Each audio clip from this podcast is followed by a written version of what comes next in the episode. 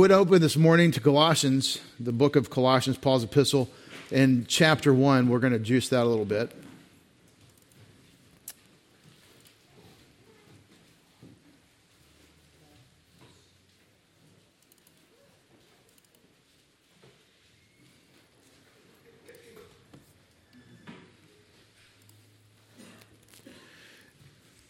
We're still stuck with uh, reflecting on what God did for us when He saved us.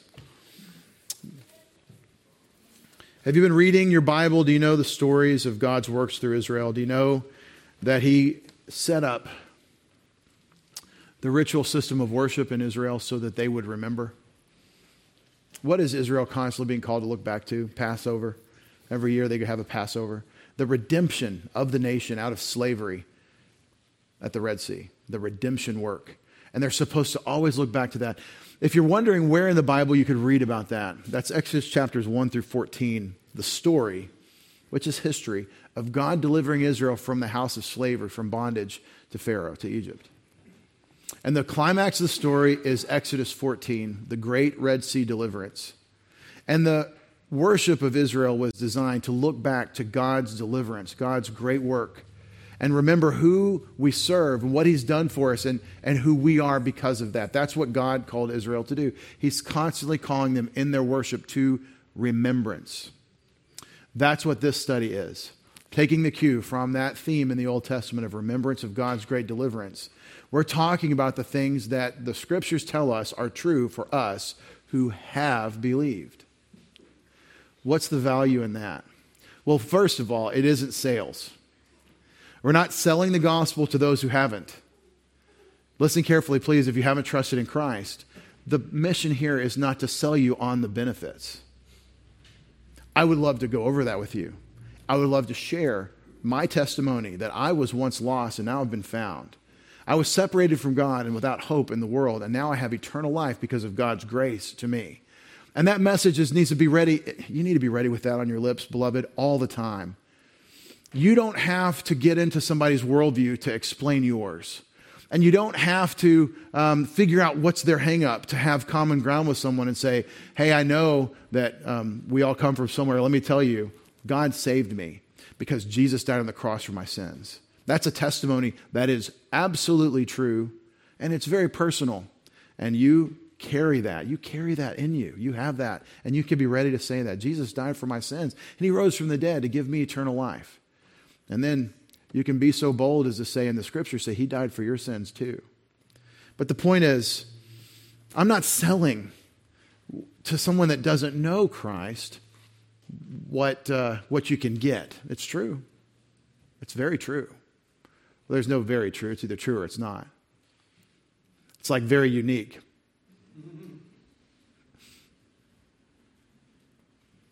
No, we're, we're saying look back at what you have because you're going through whatever you're going through. You're going through the things of life. And since we are not enjoying the kingdom, that means broken government and human affairs. That means broken relationships. That means broken lives. That means, as we're educating the children, we're looking at all the different fast factors of life. You know what will solve the problems of our, of our culture is education. If they would just learn something, if they could just learn, then, then they would be able to, to work and, and get along and get out of poverty or crime or whatever. Education will solve the problem.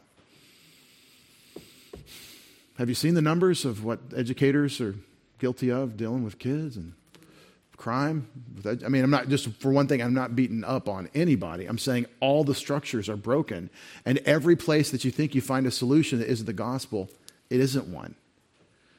Because we've got a problem and it's sin and it infects every institution, it infects every organization, it infects every local church. But the Lord Jesus Christ has defeated sin. He's conquered death at the cross, and the kingdom is coming and will be righteous in its governance. What I'm saying to you is that you and I have the hardships that we have in life because of sin, because of our own sin, sin of others, because God is testing us and putting us through our paces.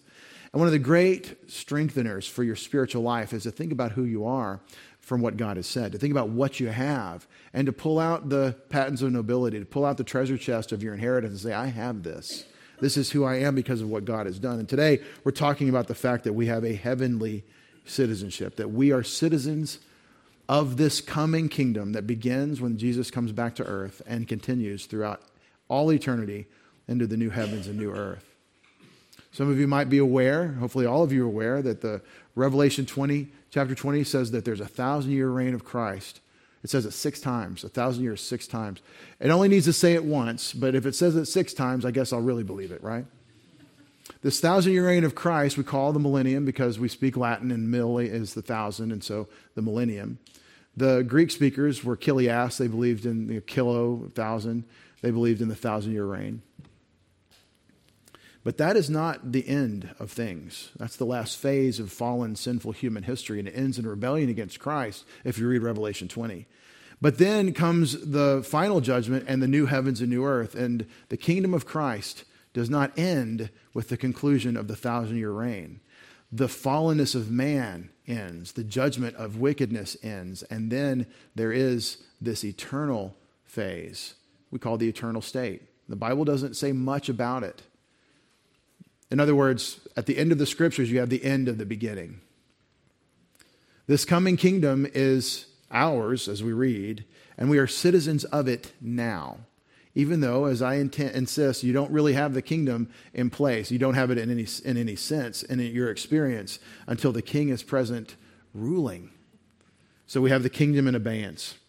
The image that uh, comes to mind is Strider in the first of the, the three volumes of Tolkien, the, the, the Lord of the Rings.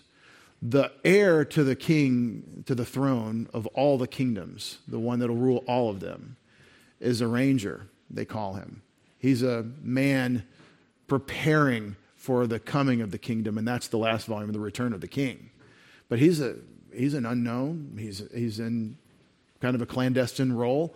He's not glorified and he's not exalted and he's not ruling, but he is doing those things that are in preparation for the coming kingdom. That's where we are. We're in an anticipation of that kingdom.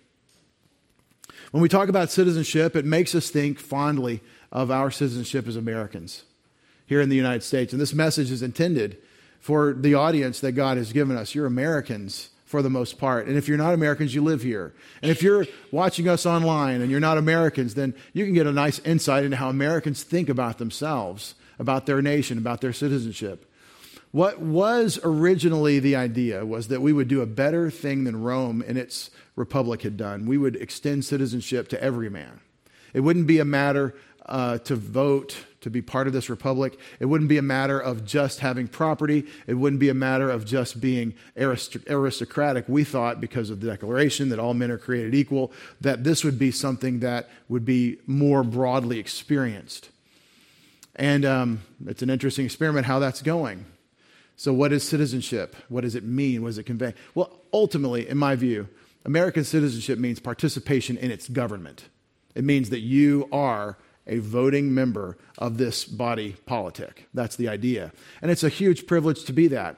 But it's not as much of a privilege now as it used to be. And what I mean by that is there was a time, there was a time when if you were an American citizen abroad, people did not mess with you.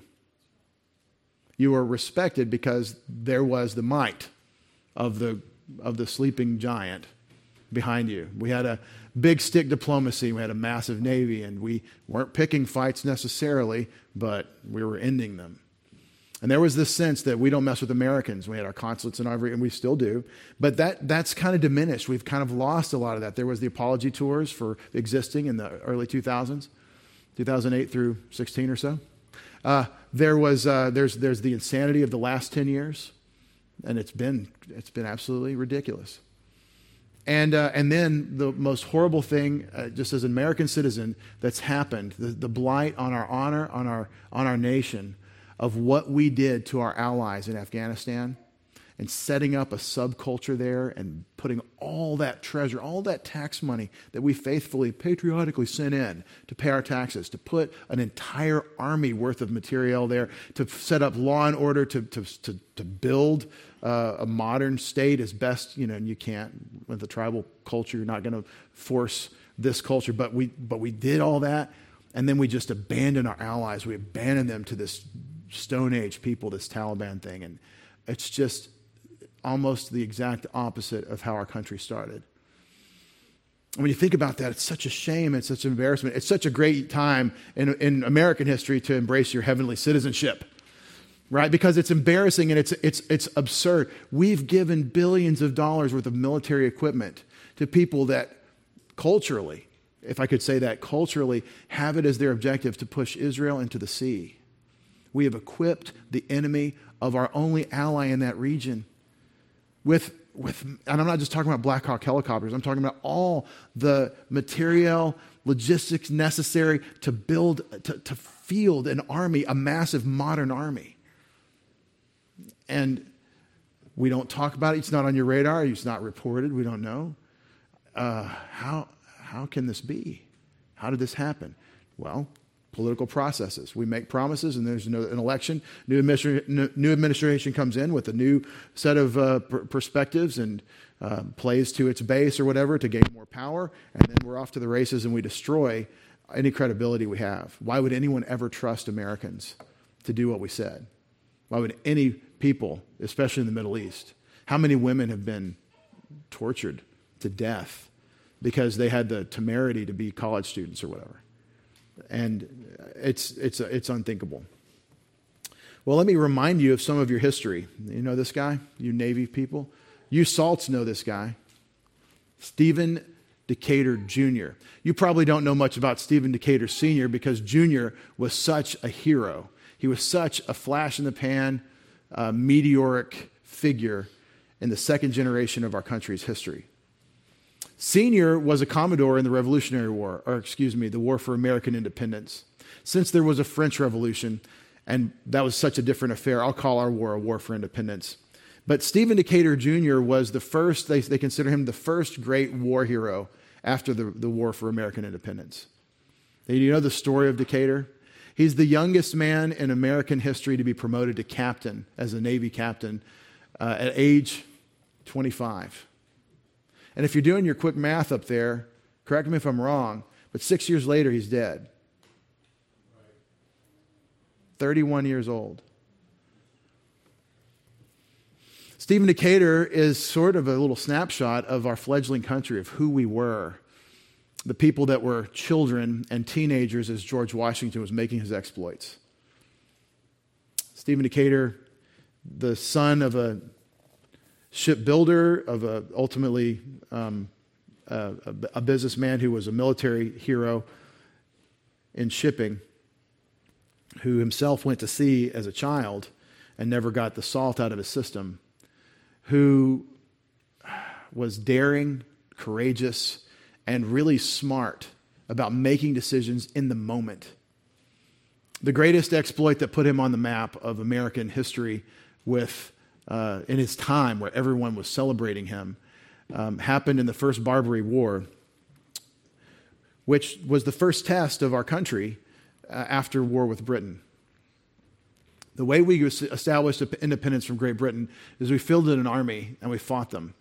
And we did partisan warfare and we made it so expensive and undesirable for them to put more into the war that we finally beat them at Yorktown, ultimately. After 1776 and 10 failures and one little Christmas Eve success, we stuck it out, and it shows you what um, a few settlers, a ragtag group of committed individuals, can do if they're on their own home turf.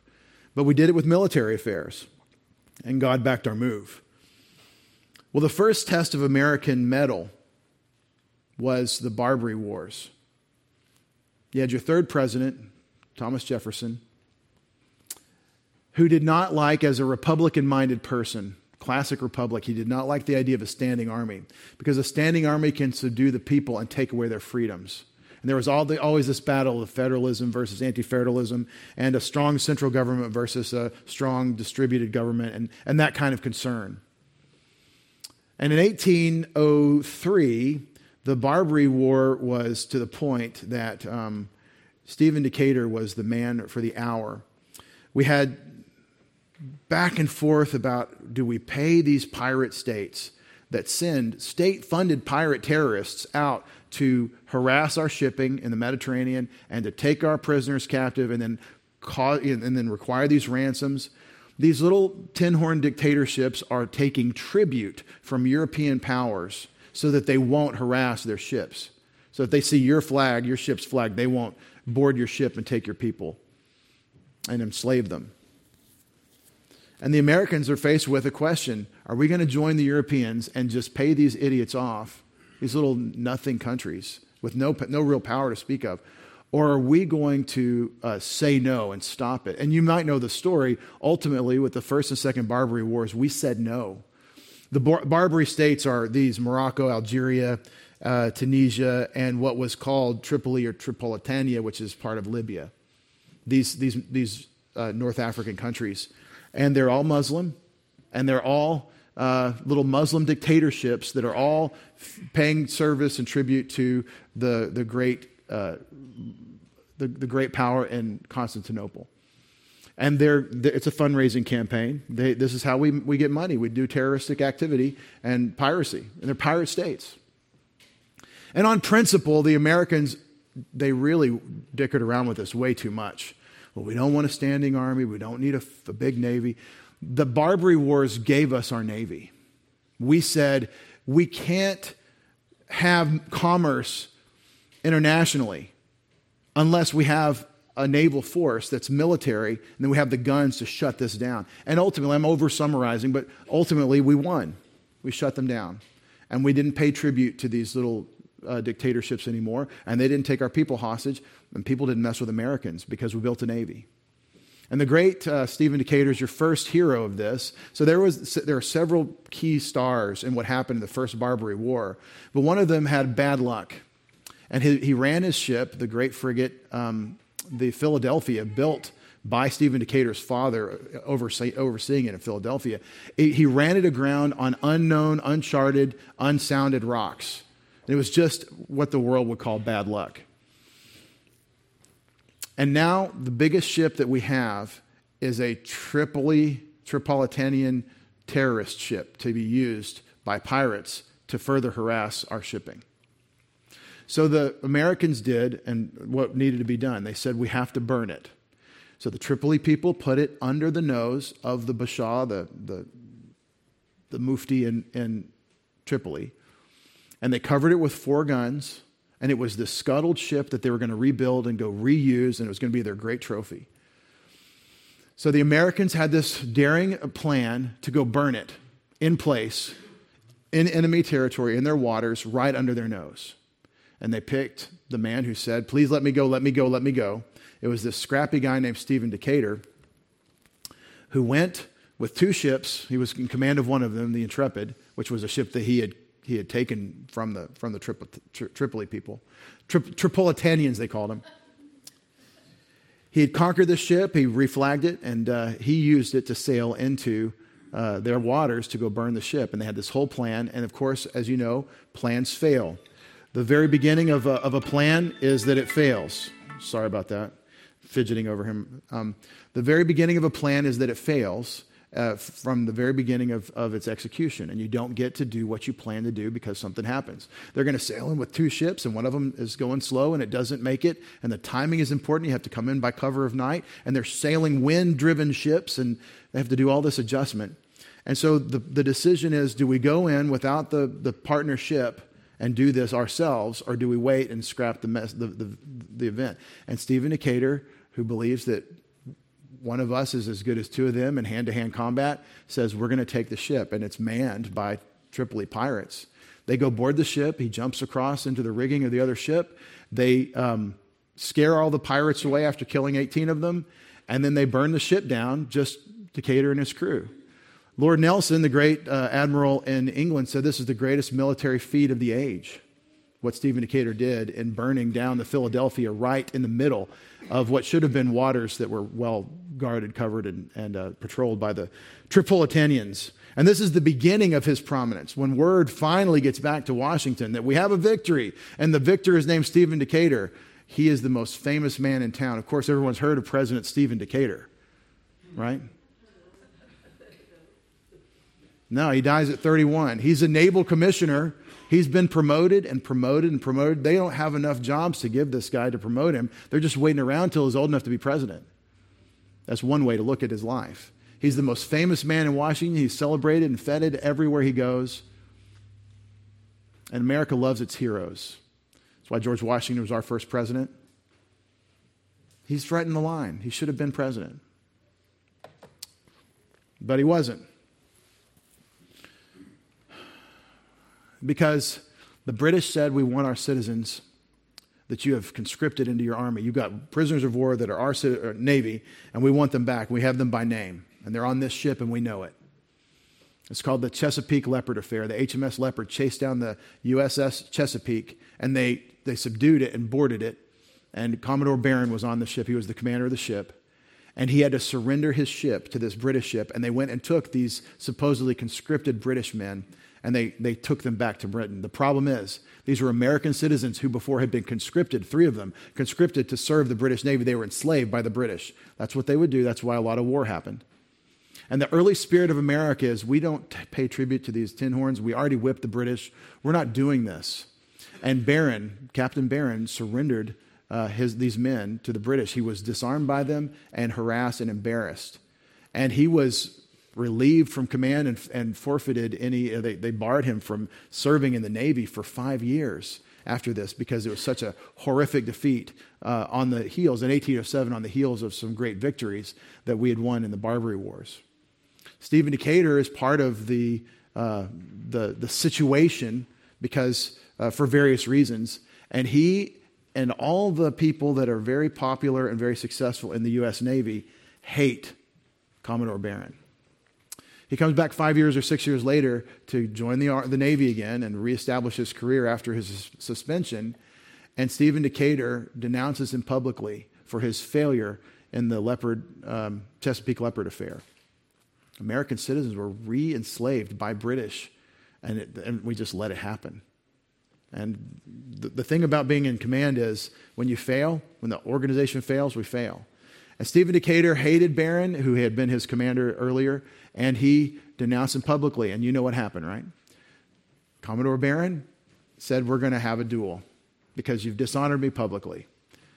And just like Alexander Hamilton, who died before he could do so much more than he, than he did, died too young after being such a bright light in our history, 51 year old Barron shoots successfully and kills 31 year old Stephen Decatur and shuts down the most successful military life of his age because of honor. Of course, we uh, found a way to put an end to this idiotic practice of dueling for honor. But there's something about it, isn't it, that speaks to our early heritage, to our early American pluck. You're not going to say that to me without consequence, right? However, you come down on dueling, on my public honor and all that, what we can see is there's a sin problem and it kills us. And I love our history and I love this, the exploits and the story and the family and just the whole thing about Stephen Decatur. But what a waste. What an amazing hero. What a great guy. What a, what a useful person as he developed. He, this is the beginning of his career. He says, We're going to go for broke and take this ship down. When he burns the, the Philadelphia and becomes this great Medal of Honor sort of winner. What a tragedy that he's not moving the chessboard pieces around at 50 and 60. That he's not one of these seasoned heroes that uh, has learned humility as he's been successful and, and making these good decisions. This is our history. This is where we've come from. And we love our history, but we see what a, what a stupid thing that we're going to have a duel because, because one man criticizes another publicly. So, so we succeed and we fail. And that's the story of American history. Stephen Decatur's uh, birth is, a, is a, 10 years before George Washington's death, and his death is too soon. And uh, with John Paul Jones, some consider him kind of the, fa- the, one of the founding fathers of the U.S. Navy. Again, we have it because we said no to the Barbary pirate states. So, what am I saying? I have a lot to be proud of in my nation's history. I'm glad that we had Stephen Decatur. But I'm scandalized that he died in a stupid duel at 31 years old. Same with Alexander Hamilton and Aaron Burr. Aaron Burr, by the way, who's the vice president when he shoots Hamilton. And the legend is that Hamilton points his pistol in the air because he thinks it's absurd and he, we're just form, going through formalities. We can both miss. Burr doesn't point in the air, he shoots him in the heart. Or wherever he hit him that killed him, but he died from it. Our history is good and bad. And we have a lot to be thankful for. As we prayed earlier, we thank God for our heritage and our history. But our history is plagued with sin and failure. And even the bright lights, they're not perfect. And there were probably a lot of legitimate criticisms of Stephen Decatur in his day, as you might imagine. Anybody that's ever worked for someone that got prominence or fame, he said, Well, I could tell you some more of the story than the press. But in Colossians chapter 1, the Apostle Paul says that we're citizens of heaven. And my prayer for you is much like the Apostle Paul's prayer for them.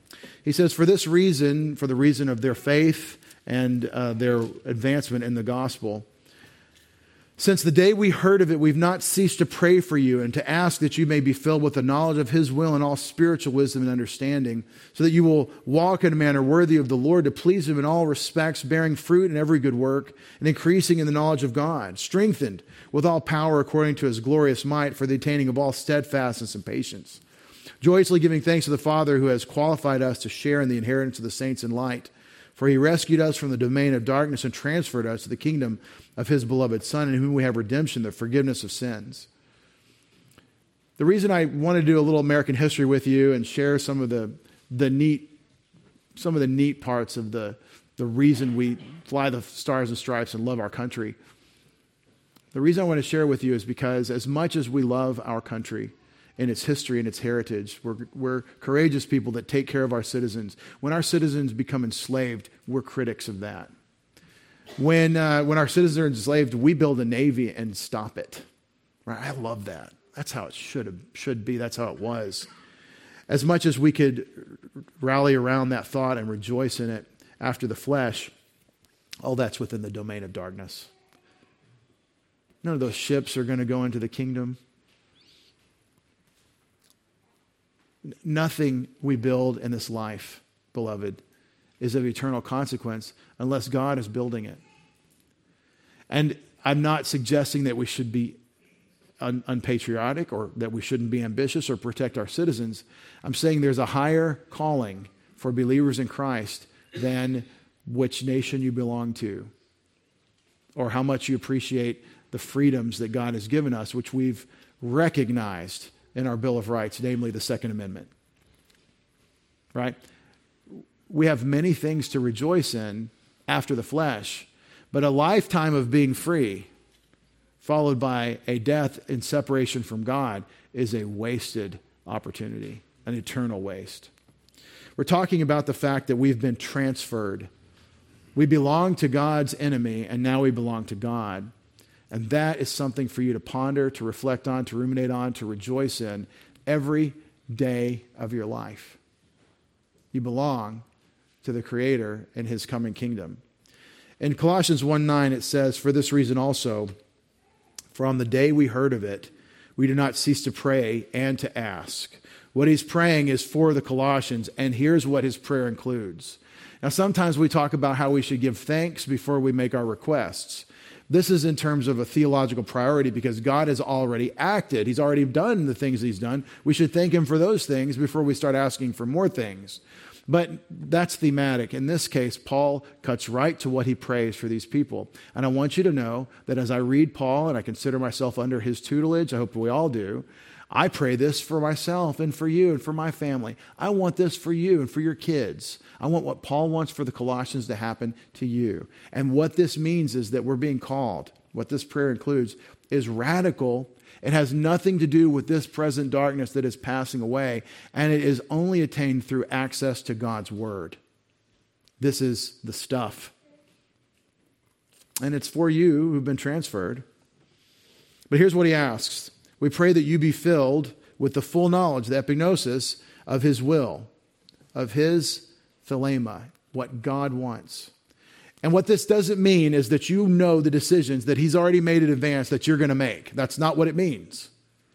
When he says that you would become fully aware, gain this full knowledge, is epignosis. Knowledge is gnosis. Epignosis is beyond that. It's, it's a spiritual insight that God provides through his revelation. That you would, through this special knowledge that we have in God's word, come to want what God wants, to be aware of his desires, of what he wants. Can you, in any confidence, believers in Christ, say you know what God wants? See, that's why it's so vital to be in, your, in the Word because He tells us. This prayer is what He wants. For example, do you know what God wants? He wants for you to let go of whatever is holding you back from what He's describing here. And it might be that you're just so hung up on, on entertainment in various forms that you just don't have time to be serious about your spiritual life.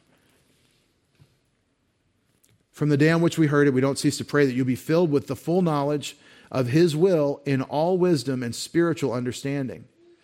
Now, I don't believe Paul means that if you meditate long enough, God will occur things to you that he didn't tell you in his word.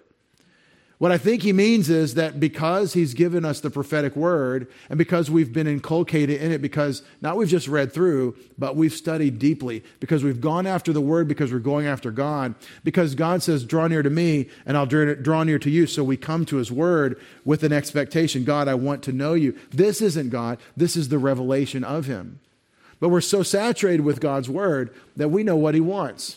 And furthermore, we have God's wisdom. We have the knowledge of what God wants. With all wisdom, the skill to live our life to be pleasing before God. That's what wisdom is. It's skill always, but this wisdom is the skill of Proverbs to live your life before God with spiritual discernment, spiritual understanding. This is only attained through the walk by the Spirit in the Word of God. This is only attained if we're being filled by the Spirit in Ephesians 5:18 with the uh, our with the Word of Christ richly dwelling within us in Colossians 3:16. So he's describing the normative spiritual life. It's saturated with God's word. You know what God wants, not because it's what you want. Now, this is what we'll do. We'll say, well, I'm supposed to know what God wants, uh, so I'll just assume it's whatever I want. I know what God's will is. This occurred to me. God wants us to go in debt to buy uh, to purchase whatever necessary skills and tools and resources to build and improve this, this building because it needs something, it needs some help. So God wants us to go in debt. I just happen to know it. And so um, I even know what bank He wants us to use. Will never be uttered with any seriousness from this pulpit, right? Because you, you don't know that. You don't know those things. In fact, we think he probably wants us to not go into debt. We have a commitment up front not to enter into debt, where, where we as a body of believers are obligated to uh, institutions that are not, owe nothing to anyone except love, right? So, so we're not going to go in debt. We're just going to be in debt to the Lord to serve him and, uh, and we're going to tra- trust in him, in him and wait on him for the resources. By the way, while we're on this illustration, there is a building team. It's working on a two year program of exploration and planning to decide what can be done or should be done with this structure. And something must be done, something needs to be done. And I'll tell you up front, I have very modest desires. I want to be able to seat the house here, those that come. I want to be able to have a fellowship meal with you in this building on the same level.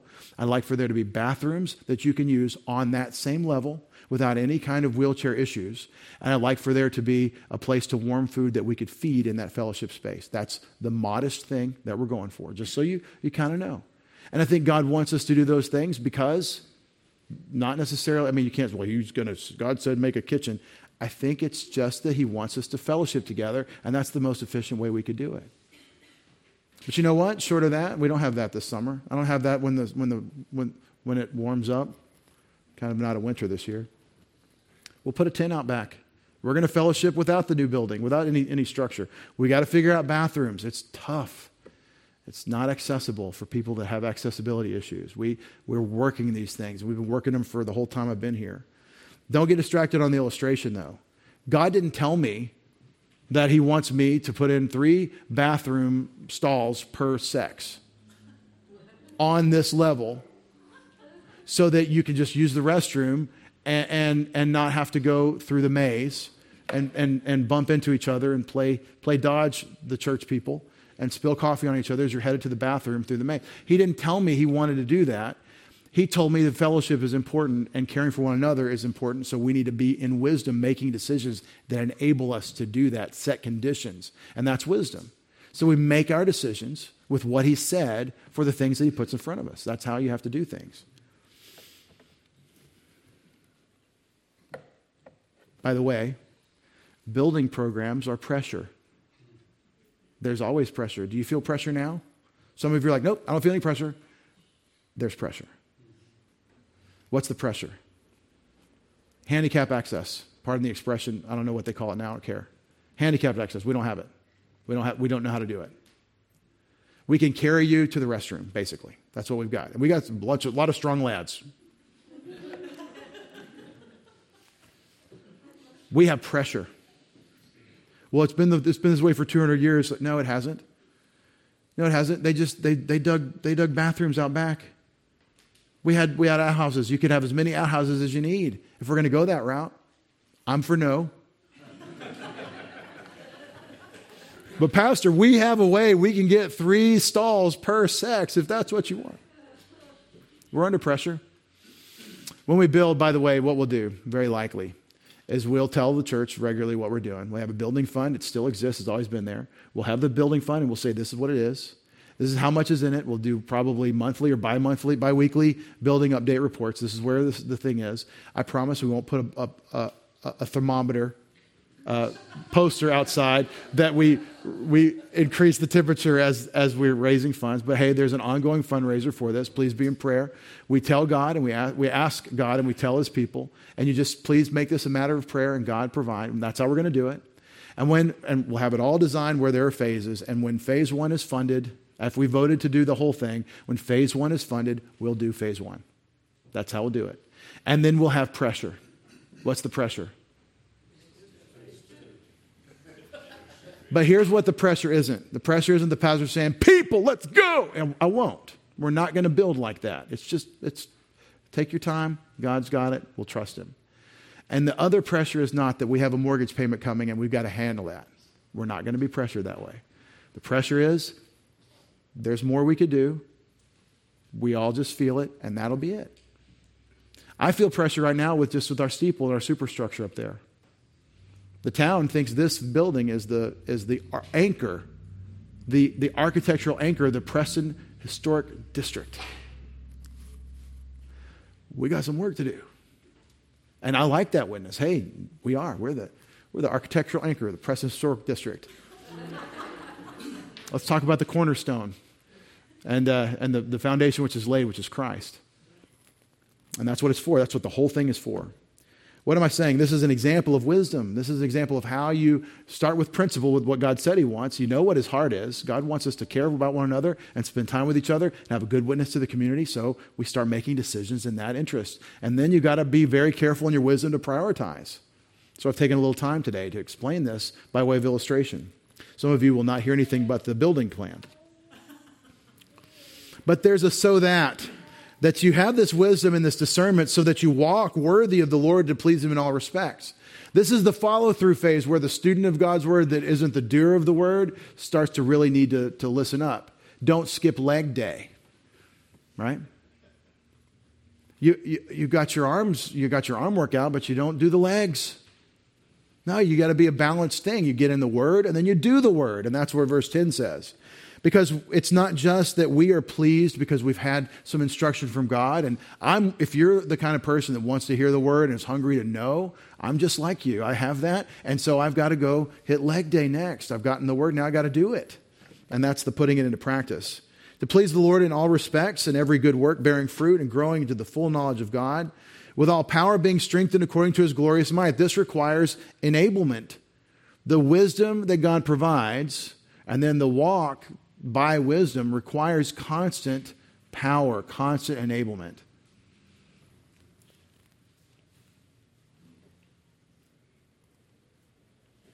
Until all endurance, or my Bible translates steadfastness, hupomone, and long suffering. You could translate that also patience, but macro, that's long or big. Thumia, passion or suffering. Long suffering, that's, that's the etymology of that word, with joy Giving thanks to the Father who qualified us for the portion of the inheritance of the saints in the light. So, how does Paul pray? Just look at this thing really quick. It's such a neat prayer.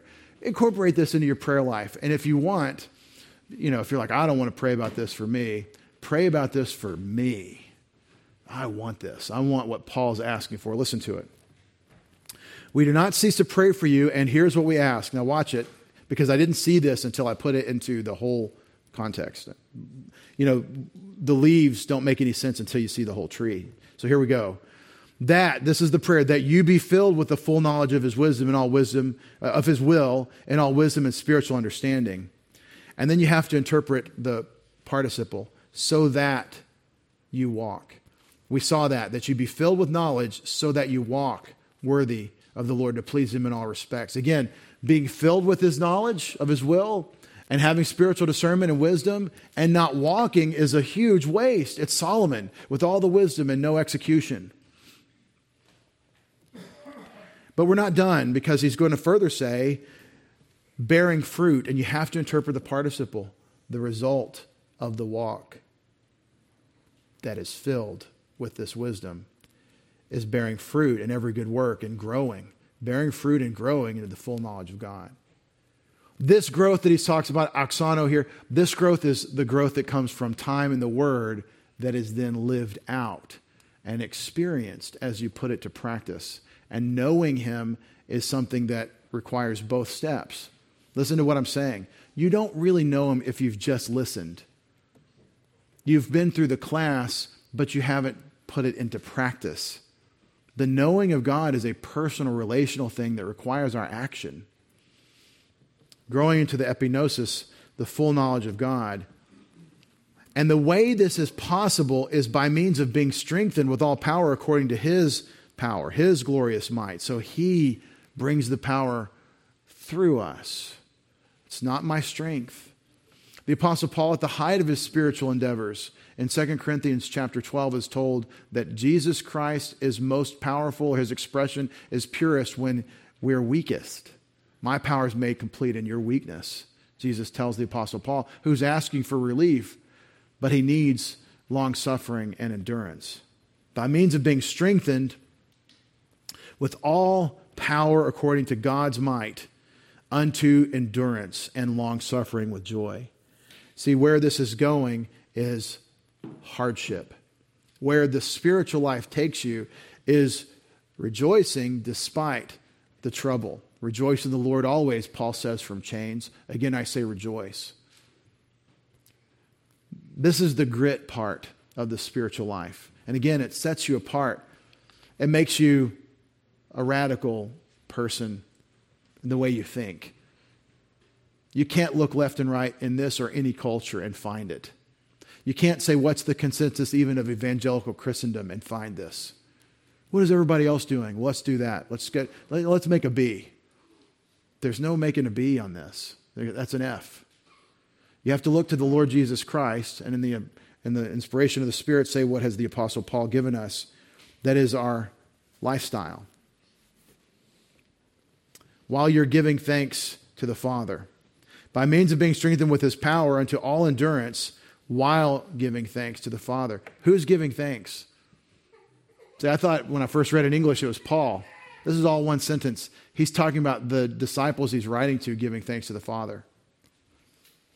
While giving thanks to the Father who has qualified all of us for the portion of the inheritance of the saints in the light. That's quite a prayer. This is the prayer for Christian success. And the only way you can know success is God's personal evaluation. What does He think success is? That's why we started with knowing His will, knowing what He wants. Do you remember the parable of the prodigal son? Remember the story? Is that, is that Luke 15, the three things that are lost? I hope it is. Anyway, uh, in that story, there are two brothers the one that's faithful and stays with his dad, and the one that says, Give me my inheritance, whatever it would have been, let me go, and he goes and wastes it. Jesus is teaching through this parable a judgment against the Pharisees, against the religious crowd. They're the son that stays, the faithful son. But in that parable of that which is lost and regained, the portrait is of God the Father. The self righteous, legalistic religious crowd thinks that they have the heart of God because they're self righteous. They think what I think is right is what God thinks is right. I have God's heart, and we're not tolerating, and we're not accepting, and we're whatever the thing is. And what, what happened was the foolish, the foolish brother went and forfeited all of the father's wealth, half of his wealth, in profligate, loose living, and he wasted all that. And then he came home and asked to be a slave. Let me be a slave in your household because the slaves eat better. And the father, upon hearing the son's confession, I have sinned, I failed, I did it wrong.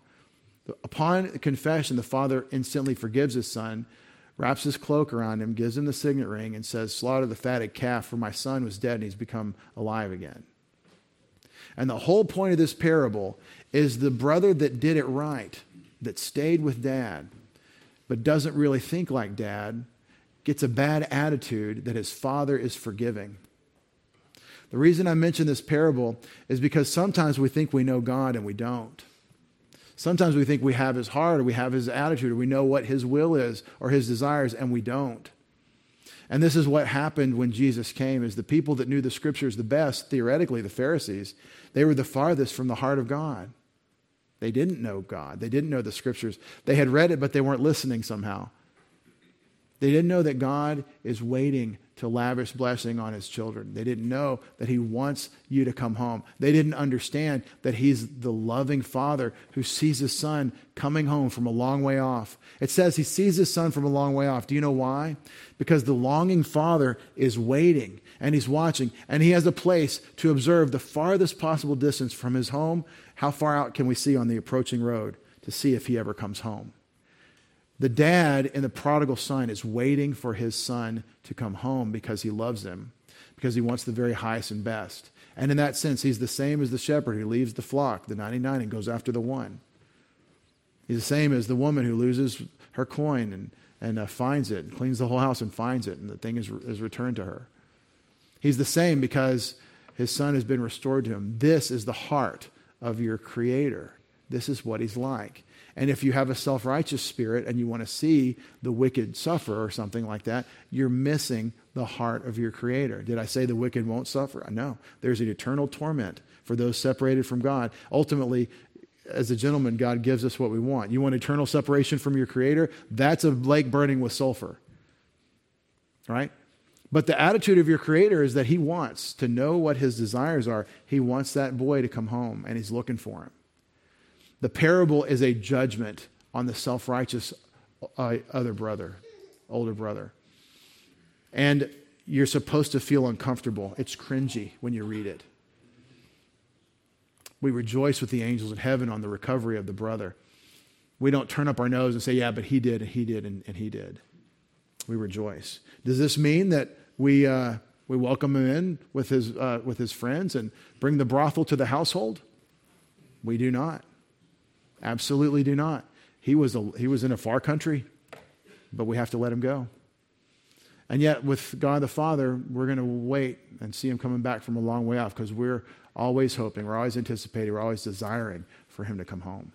That's the attitude of your Creator. It doesn't endorse, tolerate, certify sin. Sin destroys you in every case, but it wants you to come home.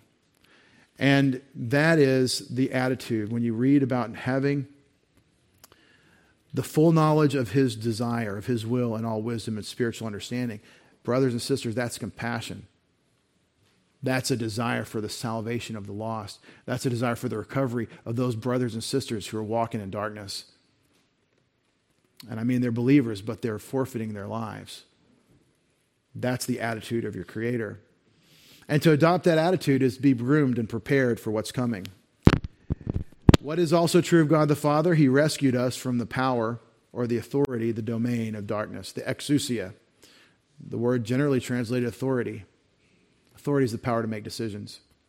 The Father who rescued us from the do- domain of darkness, and he transferred us into the basileia, the kingdom of his beloved Son. This is the one verse people would point to and say, see, the kingdom is in your heart, or it's just being a believer or something. No, the kingdom has a context and it's developed through the Old Testament, and the New Testament agrees with it. His kingdom is not of this present world, this world system administered by Satan, but it will be an earthly kingdom.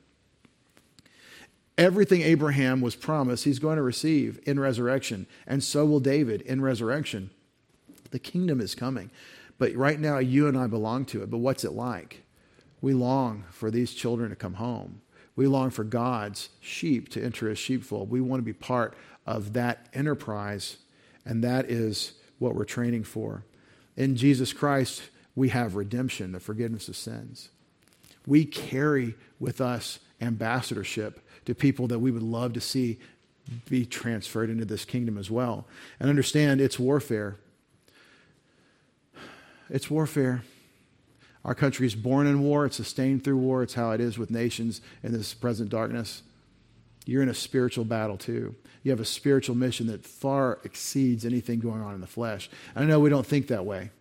Oh, this is the real stuff, life and death stuff. Hey, this is eternal life and eternal death. And the battle is real and it's every day. If you belong to a foreign power, like the citizenship you have in heaven, and you've been transferred from that domain of darkness to be part of the kingdom of God's beloved Son, in whom you have redemption, the forgiveness of sins, then you are an enemy wherever you find yourself on planet Earth to the existing administration. And your mission runs exactly counter to his mission. The enemy of God is a roaring lion looking for someone to devour. And his desire is, as they say, misery loves company. He wants to make sure that as many human beings can join him in eternal separation from God as possible. That's why he's deceived the nations, and there's a veil over their heart when they hear the gospel. But we have a mission because we belong to this coming kingdom. Our Father, we thank you for the gospel message and the ministry you've committed to us. That thinking of our position in Christ and our being uh, belonging to his coming kingdom in our phase now of anticipation gives us this ambassador role. We're recruiting for those who also will be part of this eternal kingdom, ruling with your Son. Father, thank you that you've designed us for eternal significance, for an eternal purpose, that it's far greater than anything we could know from reason or observation. But you've given it to us by way of revelation. And it so accords with everything we see if we're careful with our observations and our reason. Father, help us see these things as you presented them, that we have this eternal citizenship, and let us take it seriously, even as we function as citizens in this nation. In a lesser sense, we are citizens here, and we have a role, and it's salt and light, but it's because we're citizens of this coming kingdom. Father, help us keep our priorities straight and be about your mission. There are many possible missions, and very often they're in competition for limited resources like our time, our energy, our affection. Father, let us embrace this work you've given us to represent Jesus Christ with those simple words that Jesus died for my sins and rose from the dead to give me eternal life. Father, let us live it. We ask in Jesus' name. We all said, Amen. Amen.